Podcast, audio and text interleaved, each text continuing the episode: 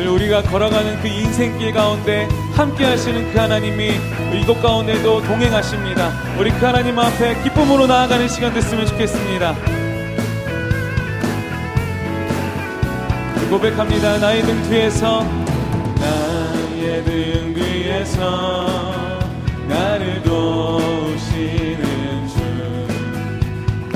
주내 인생 길에서 지치고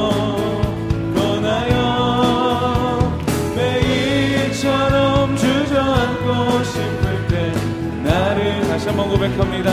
나의 등 뒤에서 나의 등 뒤에서 나를 도우시는 주 나의 인생 길에서 지치고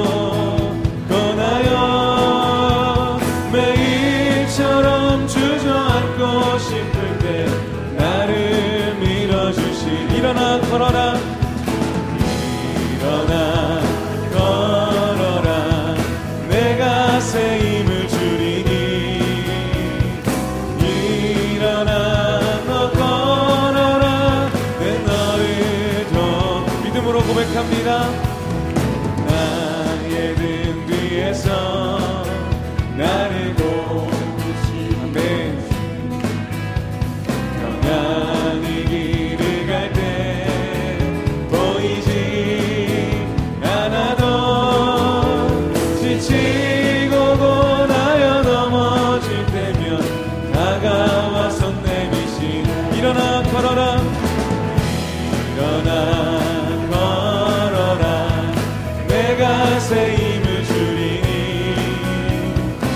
일어나 너 걸어라 내 너를 등 뒤에서 나의 등 뒤에서 나를 도우시는 때때로 뒤돌아보면 때때로 뒤돌아보면 여전히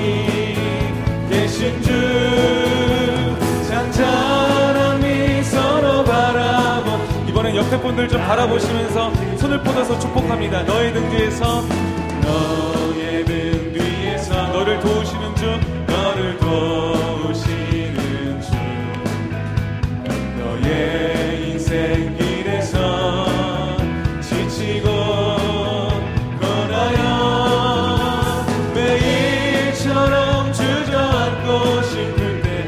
한번 3절로 고백합니다. 너의 등 뒤에서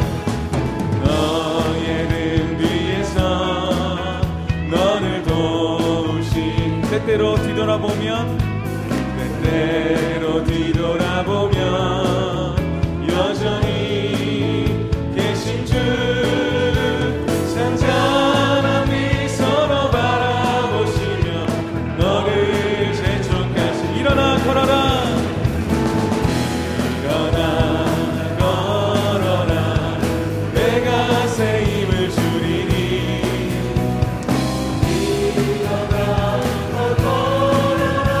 한번 목소리로 고백합시다. 일어나 걸어라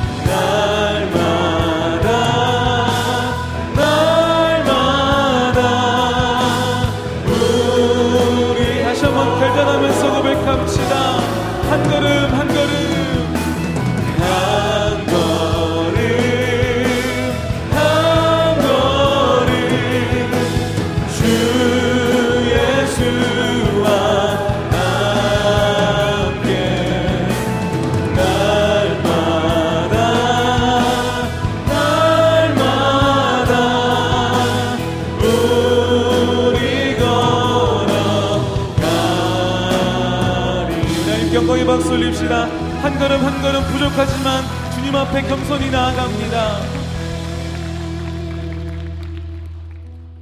우리 시간 함께 찬양하실 때에 잘 모르실 수 있지만 가사에 좀 집중하셔서 선한 능력이신 하나님 앞에 선한 능력이 많으신 하나님 앞에 그 하나님의 은혜를 간구하는 마음으로 함께 기도, 기도하는 마음으로 찬양했으면 좋겠습니다.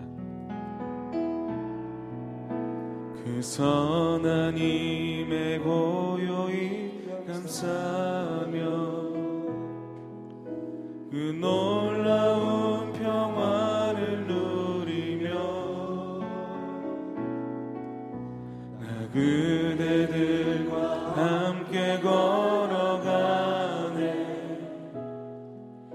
나 그대들과 하늘을 다시 한번 그 선하님의 고요히 감싸며 그 선하님의 고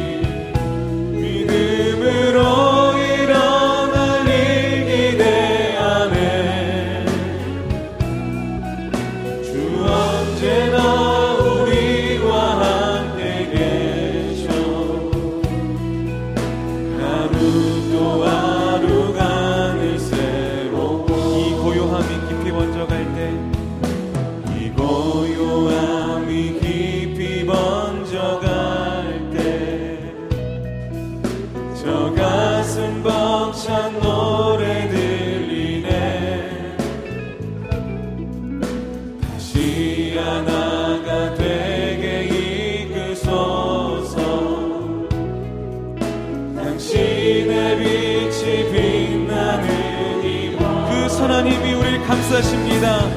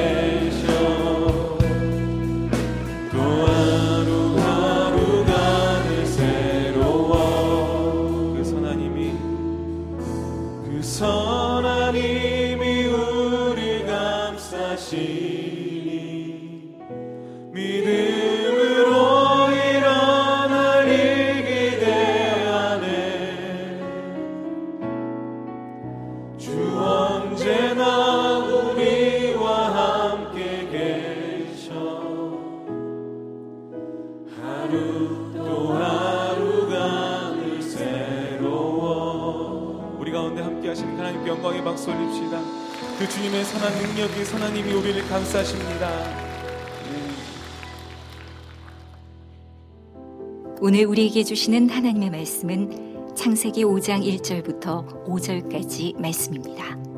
이것은 아담의 계보를 적은 책이니라 하나님이 사람을 창조하실 때에 하나님의 모양대로 지으시되 남자와 여자를 창조하셨고 그들이 창조되던 날에 하나님이 그들에게 복을 주시고 그들의 이름을 사람이라 일컬으셨더라 아담은 130세에 자기의 모양 곧 자기의 형상과 같은 아들을 낳아 이름을 셋이라 하였고 아담은 셋을 낳은 후 800년을 지내며 자녀들을 낳았으며 그는 930세를 살고 죽었더라.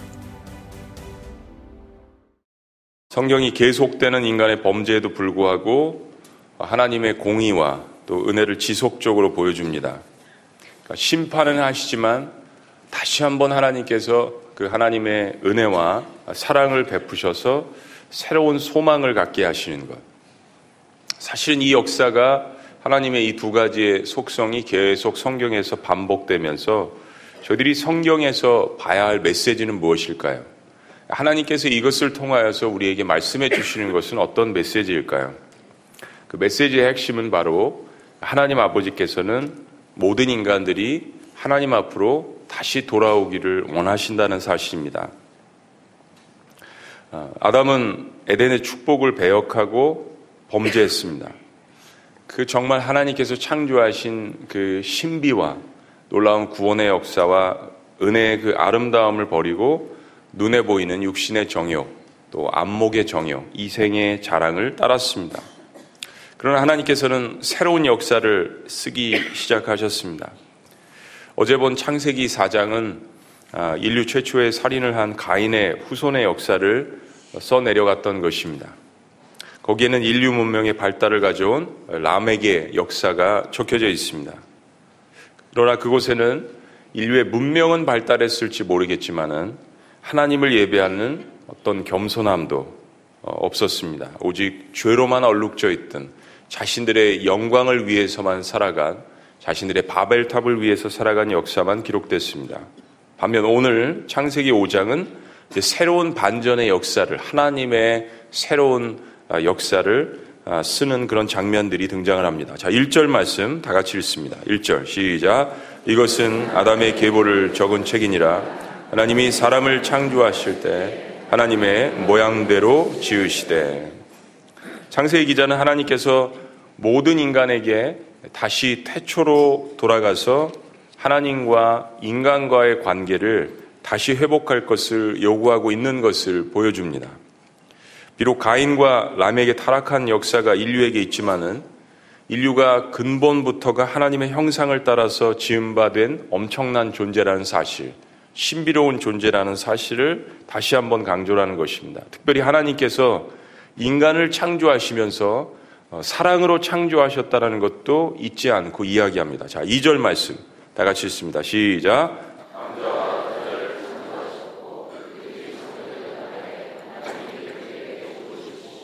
그들의 이름을 사람이라 일컬으셨더라. 그렇습니다. 하나님께서 창조하셨던 나를 다시 한번 뒤돌아보며 하나님이 그들에게 복을 주셨다. 하나님께서 복을 주셨다. 창세기 5장은 가인의 족보가 아닌 아담의 계보를 다시 써내려 갑니다. 아벨의 이름은 생략되어 있지만은 아담은 130세에 자신의 형상을 닮은 셋을 낳았다라고 기록합니다. 자, 3절 말씀이요. 시작. 아담은 130세에 자기의 모양, 곧 자기의 형상과 같은 아들을 낳아 이름을 셋이라 하였고, 아담이 130세 하나님께서 주셔서 낳은 셋이 아담의 형상을 닮았다라는 이 이야기는 1절에 아담이 하나님의 형상을 따라 창조되었다는 말을 이어주는 말입니다. 아담은 하나님을 닮았고 아담의 또 다른 아들 셋은 아담을 닮았고 이 영적인 계보를 이야기하는 것입니다. 사람의 계보를 써내려가면서 죄를 더하는 가인과 라멕과는 대조되는 족보를 창세기 5장에서 보여주는 것입니다. 그리고 어제 4장 마지막에 본 것처럼 셋이 에노스를 낳을 때 비로소 사람들이 여호와를 부르며 하나님 앞에 다시 경배하고 예배를 드리기 시작했다라고 이야기합니다. 그리고 성경은 그 아담의 새로운 후손들의 족보의 이름들을 기록합니다. 그리고 이렇게 펼쳐지죠. 누구는 누구를 낳고, 누구는 누구를 낳고. 이 패턴을 보면 누구는 누구를 낳고 얼마를 살고 죽더라. 또 누구는 누구를 낳고 얼마를 살고 죽더라. 라가 반복이 됩니다. 누구는 누구를 낳는다는 이 대목은 죄가 있는데도 여전히 생육하고 번성하는 하나님의 은혜를 볼 수 있습니다. 그런데 모든 인간의 마지막을 운명적으로 보여주는 것은 에덴 동산의 심판대로 모든 사람들이 다 하나님이 정하신 때에 죽는다라는 것을 보여줍니다. 즉 흙으로 돌아간다라는 이야기죠. 너는 흑인이 흙으로 돌아갈지니라 하나님의 심판 가운데 한 구절이었습니다. 우리가 하나님이 아닌 피조물이라는 좋은 증거는 우리는 이 땅에 태어나는 시기도 정하지 못하지만은 땅으로 돌아가는 시기도 정할 수 없다라는 것입니다. 누구는 누구를 낳고 얼마를 살고 죽더라. 근데 여기 한 줄기 소망의 말씀이 등장을 합니다. 가인의 족보 인간에게 임한 저주와 심판의 이 패턴을 끊어버리는 가인의 족보에서는 찾을 수 없는 놀라운 사건이 하나가 기록이 됩니다. 18절에 보면 야렛이라는 인물이 162세에 낳은 아들이 있었는데 그 이름을 에녹이라고 했습니다. 가이 낳은 첫째 아들 에녹과 같은 이름이지만 완전히 다른 사람입니다. 5장 18절의 이 에녹은 셋과 에노스의 후손입니다. 즉 그 이름의 뜻은 헌신 시작이라는 뜻입니다. 그런데 이 에녹이 65세에 무드셀라를 낳았습니다.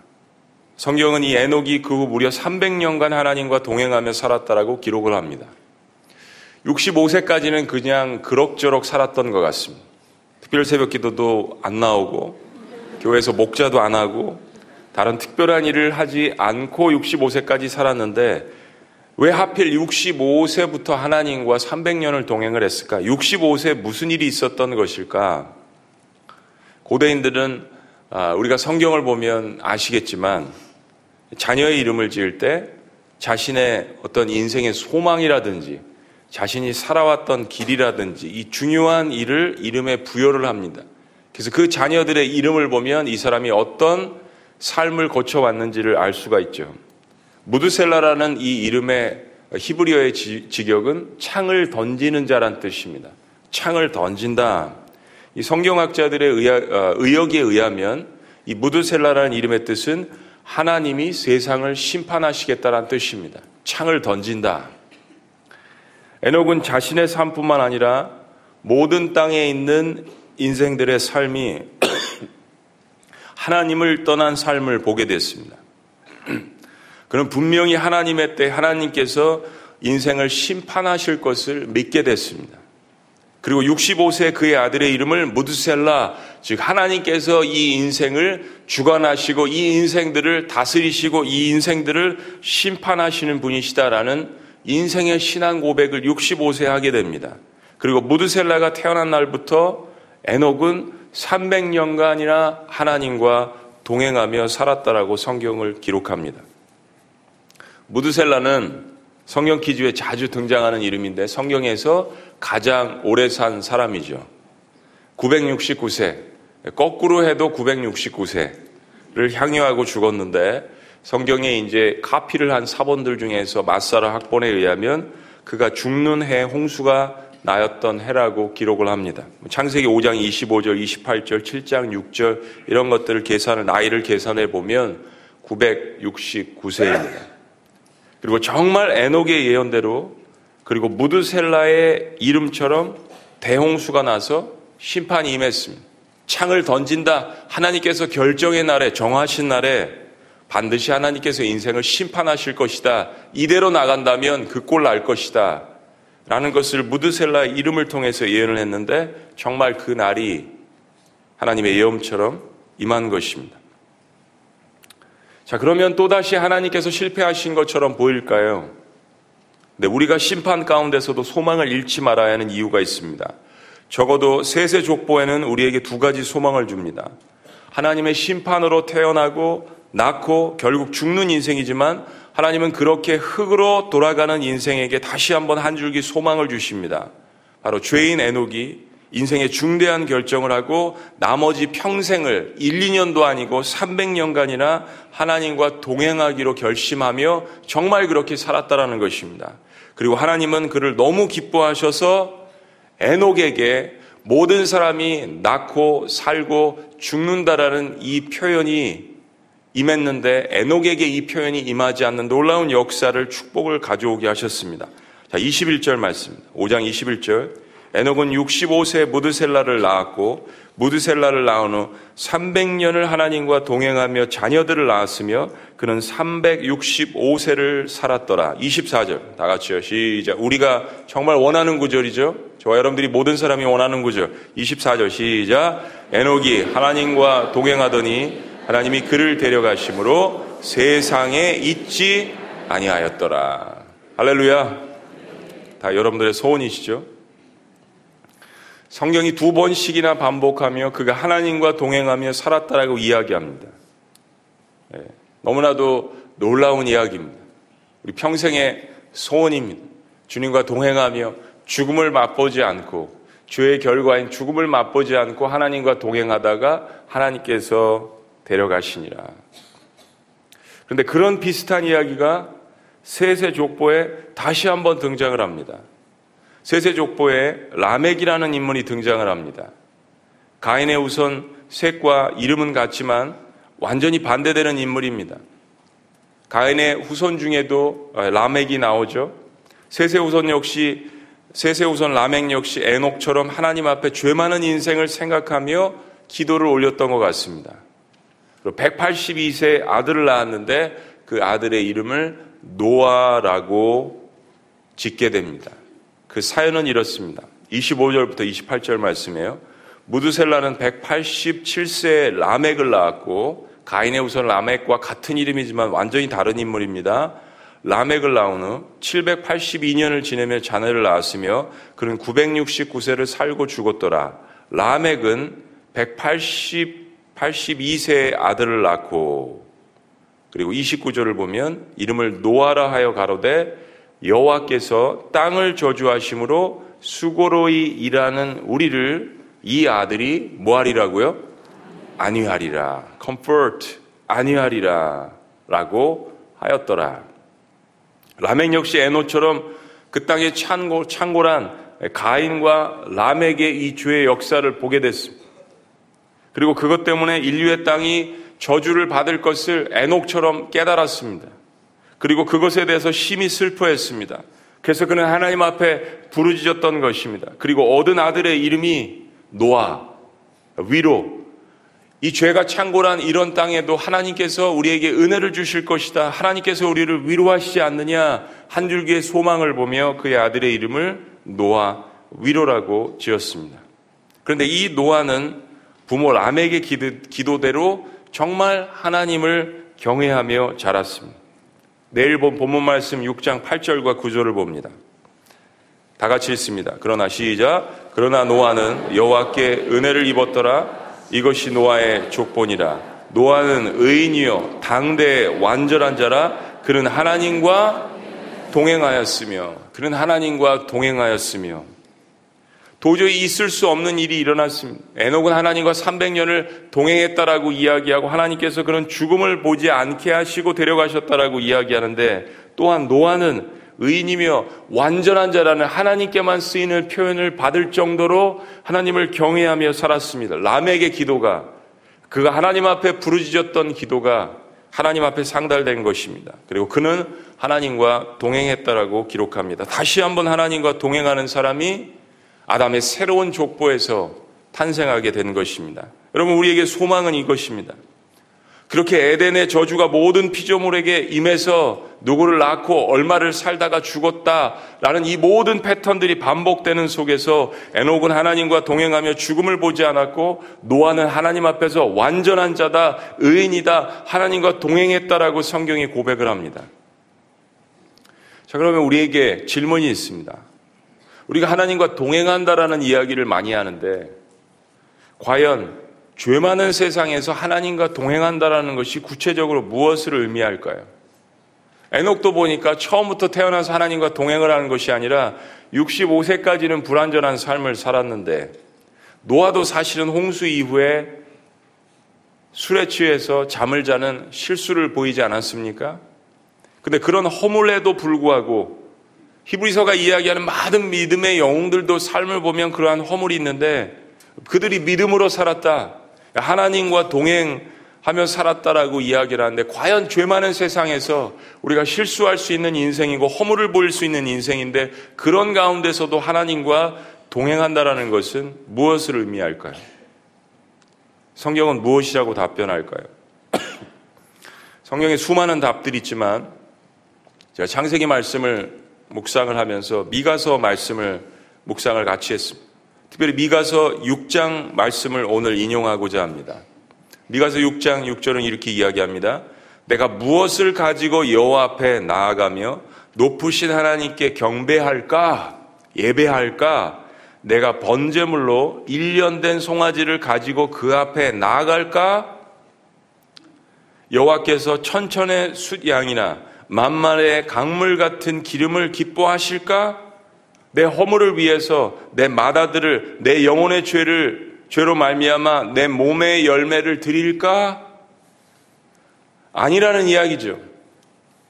하나님께서 이런 제밥에만 재물에만 관심이 있으신 분이 아니라는 것을 이야기합니다. 가인 따로 제사 따로 받으시는 하나님이 아니라는 사실을 다시 한번 이야기합니다.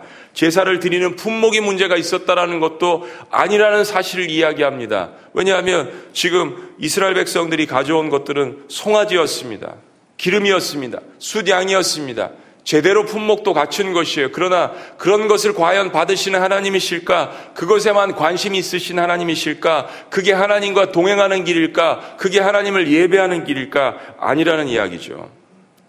미가서 6장 8절은 이야기합니다. 사람아, 주께서 선한 것이 무엇임을 내게 보이시지 않았느냐? 여호와께서 내게 구하시는 것은 오직 정의를 행하며 인자를 사랑하며 겸손하며 내 하나님과 함께 행하는 것이 아니냐? 그렇습니다. 하나님과 동행하는 것은 결국 하나님의 마음으로 살아가는 것입니다.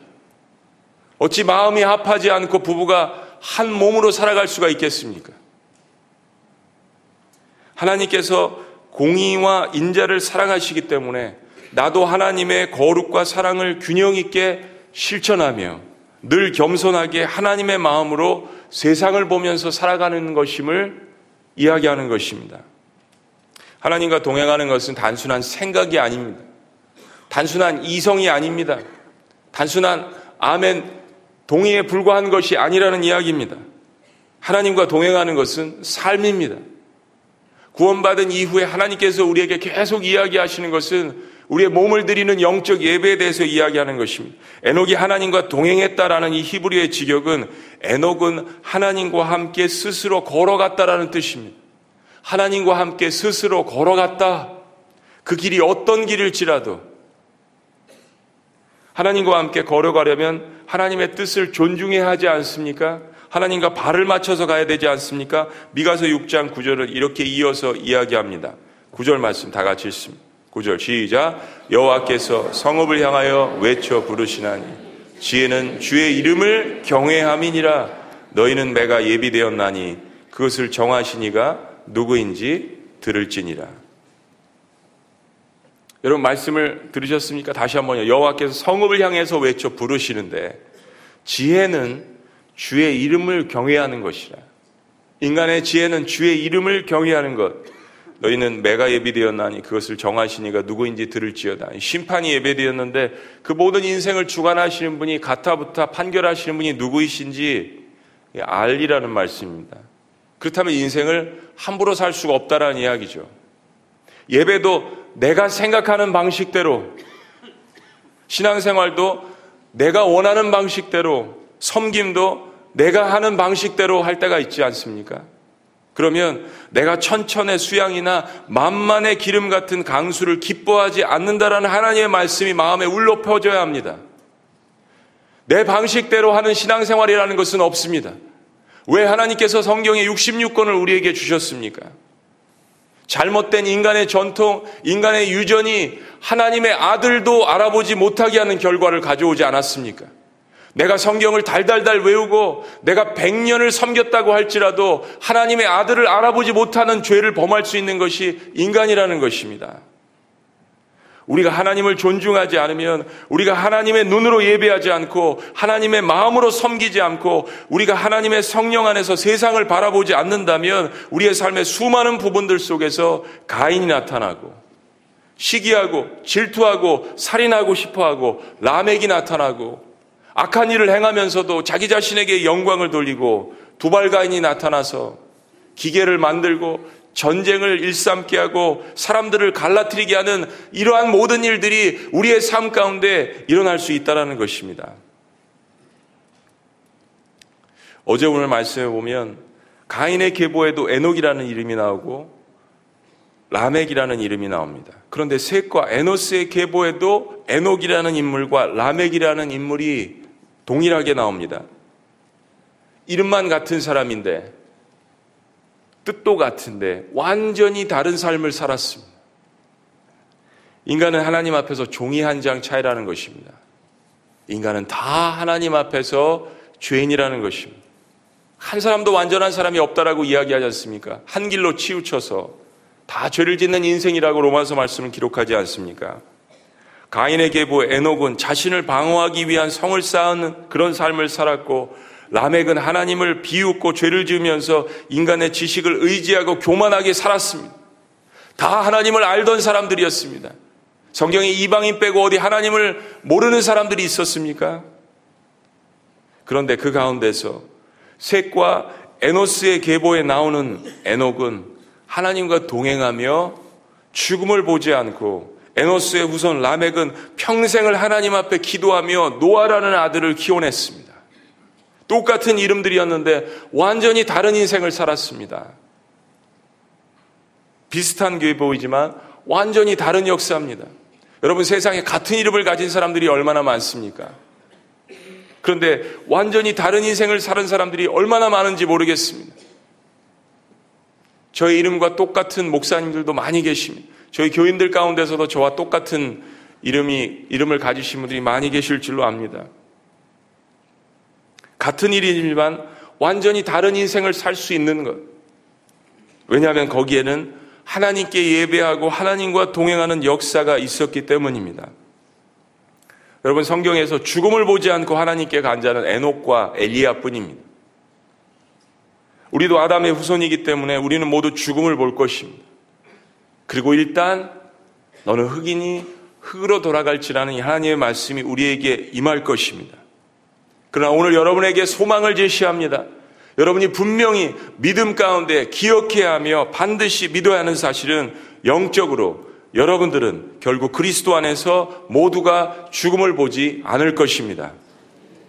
하나님의 형상을 닮아 창조된 인간은 예수 그리스도 안에 있다면 결국 다시 부활할 것임을 약속을 받았기 때문입니다. 신약에서 히브리서 기자는 에녹을 이렇게 평가합니다. 히브리서 11장 5절을 다시 한번 보겠습니다. 믿음으로 에녹은 죽음을 보지 않고 옮겨졌으니 하나님이 그를 옮기심으로 다시 보이지 아니하였느니라. 그는 옮겨지기 전에 하나님을 기쁘시게 하는 자라는 증거를 받았느니라. 이 놀라운 부활의 역사가 여러분들에게 임하시는 나머지 인생이 되시기를 주의 이름으로 축복합니다. 그러기 위해서 날마다 하나님을 사랑하고 존중하고 하나님의 마음으로 세상을 바라보고 하나님이 말씀하시는 대로 살아가려고 몸부림치는 율법이 아니라 하나님의 사랑을 깨달았기 때문에 하나님의 은혜를 깨달았기 때문에 그 은혜에 감사해서 오늘 하루를 살아가는 주의 궁정에서의 한날이 세상의 궁정에서의 첫날보다 더 귀하게 여기는 하나님 궁전에 문지기로 살아가시기를 주의 이름으로 축원합니다. 그래서 하나님께서 동행하시며 하나님께서 에녹에게 죽음을 보이지 않게 하시는 그러한 놀라운 역사를 예수 그리스도를 통하여서 주 안에 있는 모든 자에게 주신 이 축복을 누리시기를 주의 이름으로 축원합니다. 또한 라멕처럼 자식을 위해서 기도하는 우리 부모가 되었으면 좋겠습니다. 에녹을 위해서 기도하는 그러한 부모가 되었으면 좋겠습니다. 그들의 인생이 정말 하나님을 존중해서 하나님과 동행하는 삶을 살아갈 수 있도록 인생의 눈물의 골짜기마다 그게 65세가 되었던 55세가 되었던 내 인생 가운데 이 세상의 죄악을 보았고 나의 마음의 참담함을 보았을 때 하나님을 찾는 놀라운 역사를 통하여서 내 인생이 변화되고 나의 자손들이 하나님과 동행하여서 비록 이 땅에 죄가 창고란 것을 보지만 에녹과 같은 인물을 키워내며 노아가 같은 인물을 키워내서 하나님의 놀라운 구원의 방주의 역사가 내 인생 가운데, 내 계복 가운데, 내 가문 가운데 이루어지는 그러한 놀라운 역사들을 누리시는 한 해가 되시기를 주의 이름으로 축원합니다. 기도하시겠습니다. 신약 시대 안디옥이란 도시에서 예수님을 믿는 사람들을 비로소 그리스도인이라고 부르기 시작했습니다. 여러분 그리스도인이란 뜻이 무엇입니까? 그리스도의 도를 따르는 사람들이란 뜻입니다. 앉아서 감 나와라, 콩 나와라, 모든 것을 판단하고 하나님은 뒷전이며 내가 종교 생활 한다라고 생각하는 그런 삶이 아니라 하나님의 도, 예수 그리스도의 도, 결국 그 은혜가 무엇인지 알기 때문에 주님이 가르쳐 주신 대로 그 도를 존중하며 살아가는 것이 하나님과 동행하는 삶입니다. 바울도 이 사실을 깨달았습니다. 예수님의 제자들도 이 사실을 깨달았습니다. 하나님의 눈으로 세상을 바라보고 하나님의 마음으로 세상을 바라보는 그러한 에녹과 같은 삶.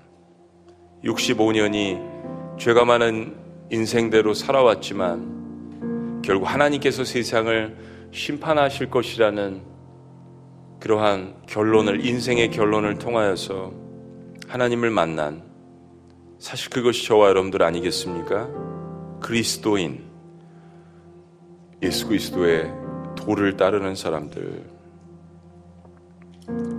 하나님, 2020년 새로운 한 해를 시작하며 저희가 창세기를 통하여서 태초로 돌아가서 하나님께서 우리를 어떻게 창조하셨는지 볼 수 있도록 인도해 주신 건 너무나도 감사합니다.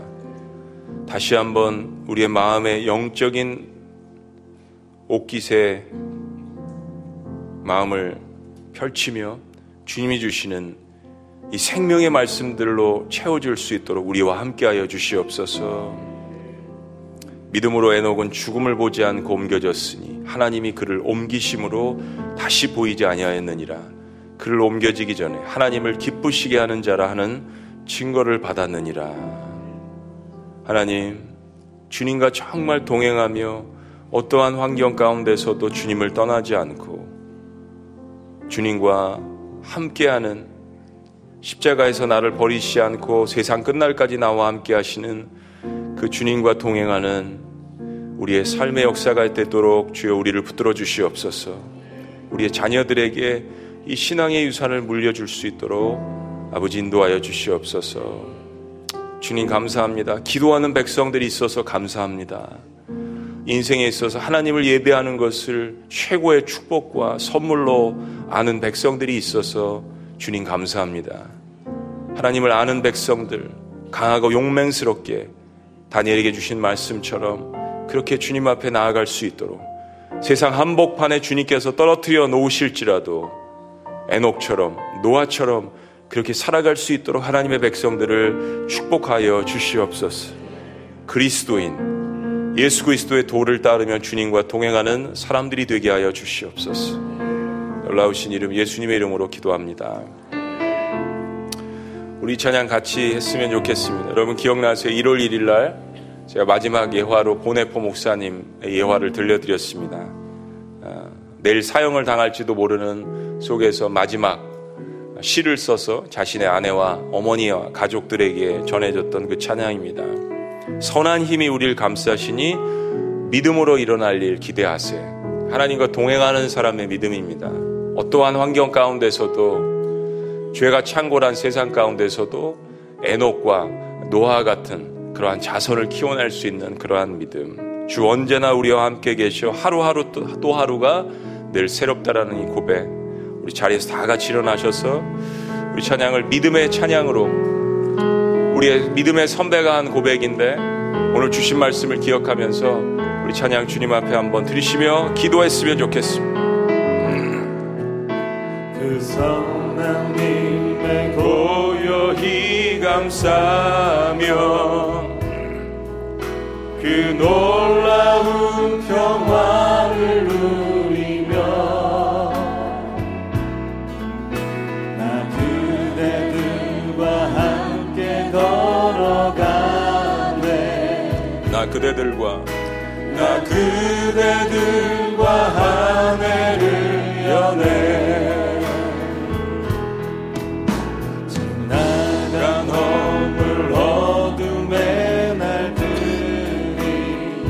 내 영혼 짓눌러도 무겁게 내 영혼 짓눌러도 오 주여 우리를 외면치 마시고. 오 주여 우릴 외면치 마시고. 약속의 구원을 이루소서.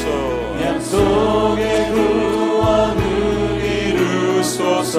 그 선한 힘이 그 선한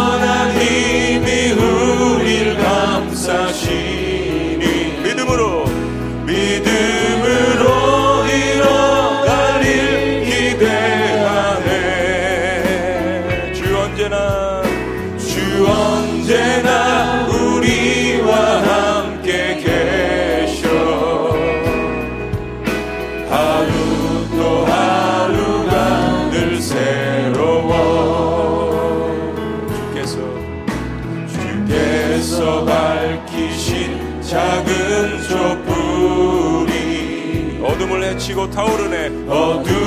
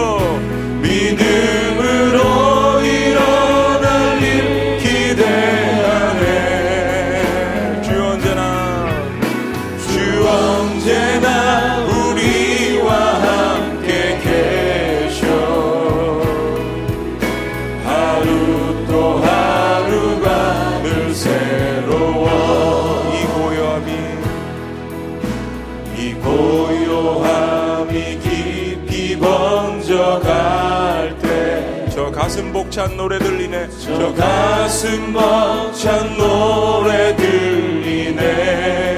다시 하나가 되게 이끄소서. 다시 하나가 되게 이끄소서. 당신의 빛이 당신의 빛이 빛나는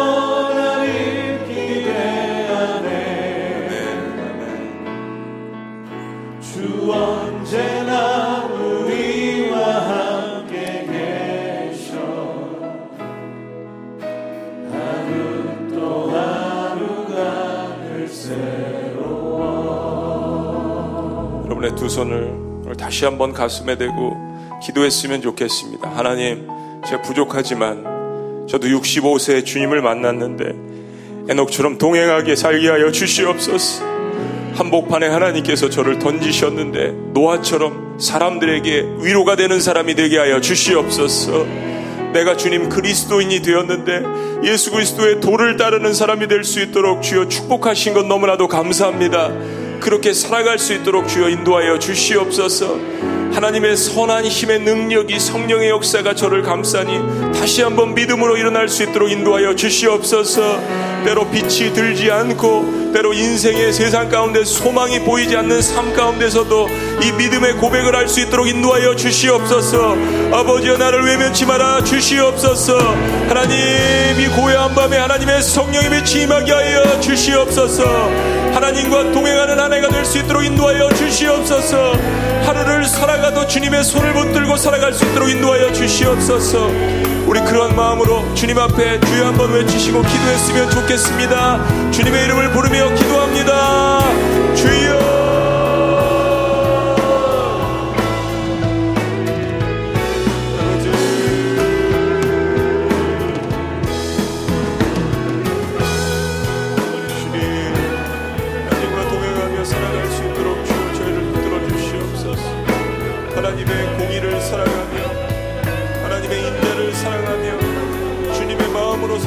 보며 살아갈 수 있도록 아버지 인도하여 주시옵소서. 주님처럼 하나님 아버지 그렇게 살아가기를 원합니다. 부족하지만 하나님 아버지 나의 심령 가운데 들어오신 성령의 역사를 통하여서 그렇게 살아갈 수 있도록 인도하여 주시옵소서. 아버지.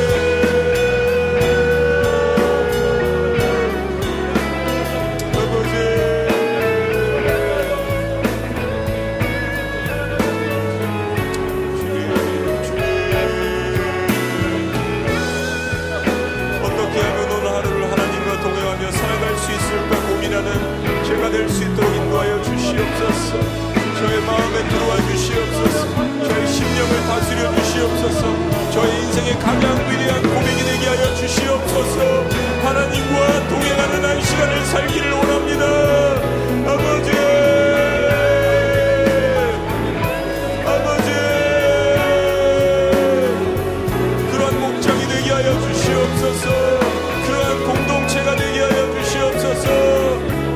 주님과 동행하는 예배를 드리기를 원합니다.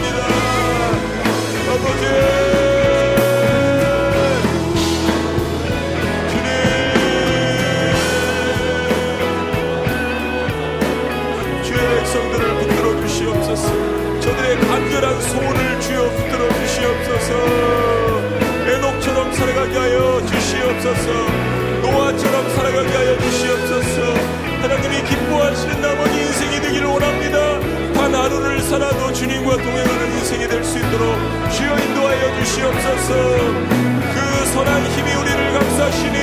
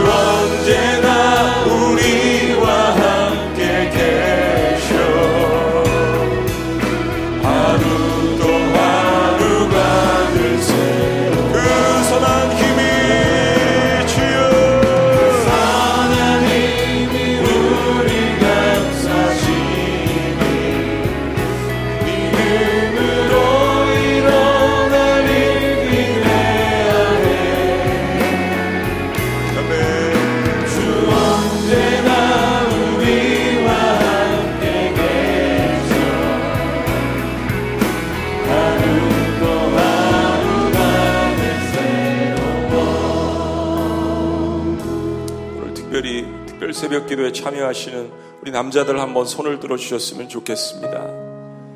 특별히 남자들 가운데 하나님께서 거룩한 손을 들고 기도하라고 하셨는데 그들의 손이 거룩한 손이라고 말씀하여 주셨는데 하나님의 선한 능력이 우리에게 임하기를 원합니다. 저들의 손을 들어서 아내를 축복하고 자녀를 축복하고 민족을 축복할 때 교회 공동체를 축복할 때 하나님 저들에게 하나님의 선한 힘이 임하게 하여 주시옵소서. 저들이 세상에서 일할 때 메마른 땅을 걸어갈지라도 피곤치 아니하는 하나님의 놀라운 역사가 일어나게 하여 주시옵소서. 직장에 감에도 불구하고 새벽 재단을 쌓고 하루 종일 머리가 멍해도 다시 나와서 하나님 앞에 기도하는 하나님의 남자들을 주여 축복하여 주시옵소서. 저들을 통하여서 민족을 살리는 놀라운 역사가 있게 하여 주시옵소서. 에녹처럼 노아처럼 하나님 앞에 완전한 의인으로서 부족하지만 살아갈 수 있는 선원이 될 수 있도록 주여 인도하여 주시옵소서. 우리의 남자들을 주여 붙들어 주시옵소서. 아버지.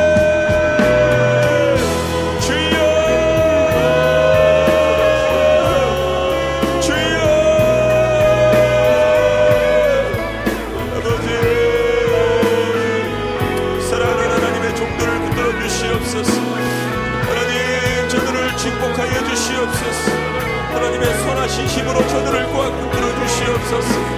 하나님과 동행하는 남자들 통하여서 가정에 회복되게 하여 주시옵소서. 우리의 자녀들이 회복될 수 있도록 인도하여 주시옵소서. 주님 아버지 민족을 깨우는 한 남자 노아가 되게 하여 주시옵소서. 애녹이 될 수 있도록 주여 인도하여 주시옵소서.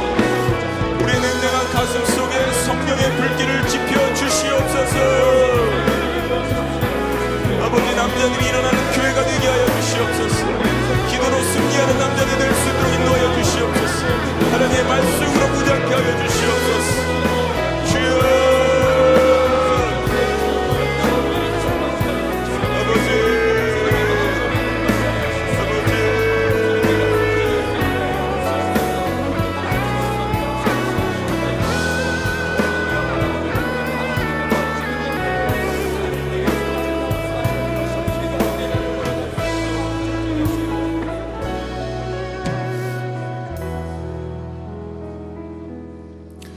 삶 가운데 하나님과 동행하는 것이 우리의 삶에 어려움이 없다라는 뜻이 아닙니다.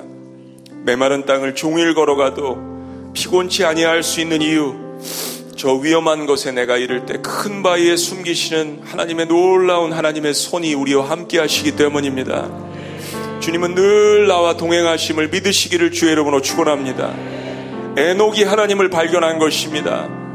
노아가 하나님을 발견할 뿐이었습니다. 라멕이 하나님, 나와 함께 하시는 하나님을 세상 가운데 발견한 것입니다. 오 놀라운 구세주, 예수 내 주 참 능력의 주시로다. 큰 바위 및 안전한 그곳으로 내 영혼을 숨기시네. 주여 그렇습니다. 메마른 땅을 종일 걸어가도 나와 동행하시는 주님을 찬양합니다. 이 시간 이 찬양 고백하며 주님 앞에 다시 한번 기도하며 나아가겠습니다. 오 놀라운 구세주 예수 내 주.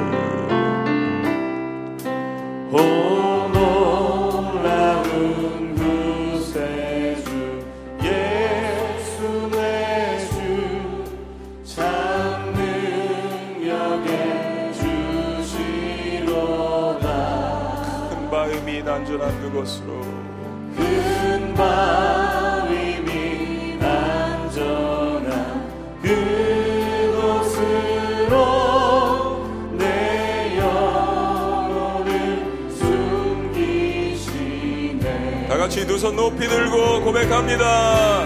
내 마음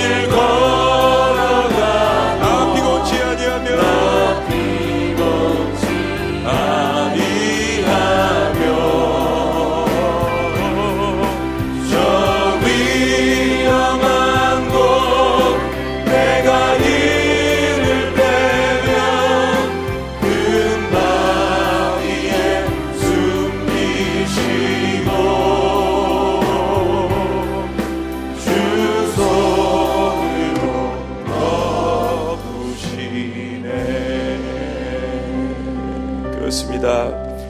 메마른 땅을 걸어가도 하나님께서 동행하시는 놀라운 역사가 나에 있음을 기억하시기를 원합니다. 내가 먼저 동행하기를 원하는 것이 아니라 하나님께서 나와 함께 하심을 기억하는 이것이야말로 하나님께서 나와 함께 하시는 임마누엘 되신 하나님이라는 것을 기억하는 이것이야말로 하나님과 동행하는 가장 큰, 큰 지름길임을 하나님 기억하게 하여 주시옵소서. 우리 시간 오늘은 글로벌 철치 이 세계 역사 가운데 하나님께서 우리 대한민국을 택하셔서 놀라운 붕의 역사를 이루셨는데 그런 한국교회가 이제 다시 예배와 말씀과 기도를 통하여서 주님의 몸된 교회로서 거룩한 영향력을 회복하는 교회가 될 수 있도록 인도하여 주시옵소서. 예수 그리스도의 십자가의 복음을 생명과 같이 믿고 전심으로 다해서 예수님 사랑하고 예수님 자랑하는 조국의 교회가 되게 하여 주시옵소서. 모든 민족을 치유하고 세상을 변화시키는 거룩한 하나님의 공동체로 쓰임 받는 그러한 국가의 교회가 될 수 있도록 대한민국 한반도의 교회들을 축복하여 주시옵소서. 그 한복판의 지구촌 교회를 사용하여 주시옵소서. 우리 다시 한번 주여 외치며 주님 앞에 기도하며 나아갑니다. 주여